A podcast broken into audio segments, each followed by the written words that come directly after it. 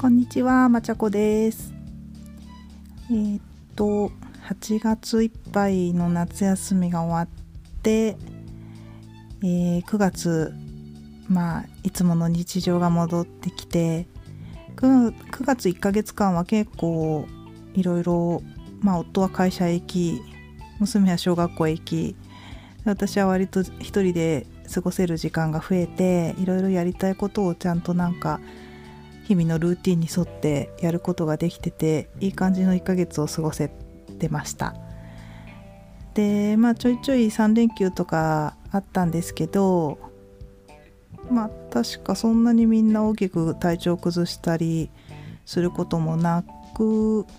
まあ、3連休を乗り越えるとまた日常に戻っていけるみたいなうん、なんかいい調子だなと思ってて。でえっとこの間つい先日の10月の3連休スポーツの日かな？の3連休をの最終日に娘が足を、えー、と捻挫しましてまあ骨に異常がなかったんでよかったんですけど、まあ、結構ひどめの捻挫だったみたいで松葉杖で今歩いてましてなので、まあ、学校への送り迎えは私が車で、えー、としてるんですね。でまあ習い事スポーツ系の習い事は、まあ、一切できないので、まあ、それはキャンセルしてでまあそうやって娘にあのかかりきりになる時間がいろいろ増えましてでそうなった途端にこう日々の順調だったルーティンが崩れてきまして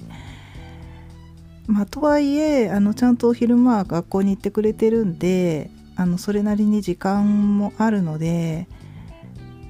もうちょっとやれることはあるはずなんですけどなんかその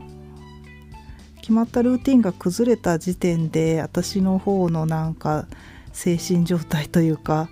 なんかうまく動けなくなっちゃってやる気が続かないとかうん。なんですよね。なんかね私すごくその日々のルーティンが崩れるのが苦手なんですよ。ちゃんときっちり計画立ててやることをやりたい人であのなんか旅行とかそういったイベントごとは別にあの計画立てずに行き当たりばったりでも全然楽しめるんですけどいろんなハプニングが起きたりして全然いいんですけど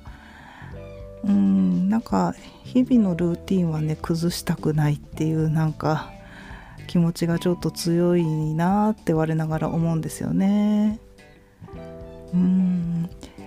あの睡眠時間とかも少なくなると、まあ、割と体調崩しちゃったりしてそういうことも多いので、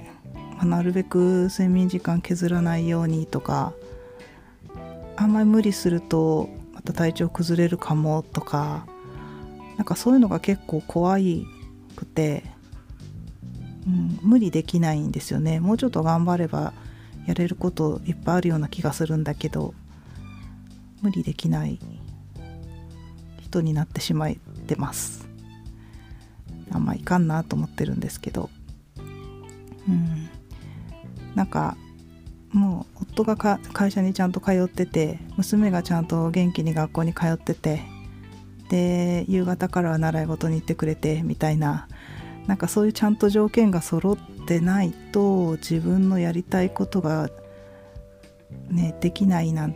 ていうのはなかなかねなんか生きる力が弱いなと思ってそんなに完璧な日常なんて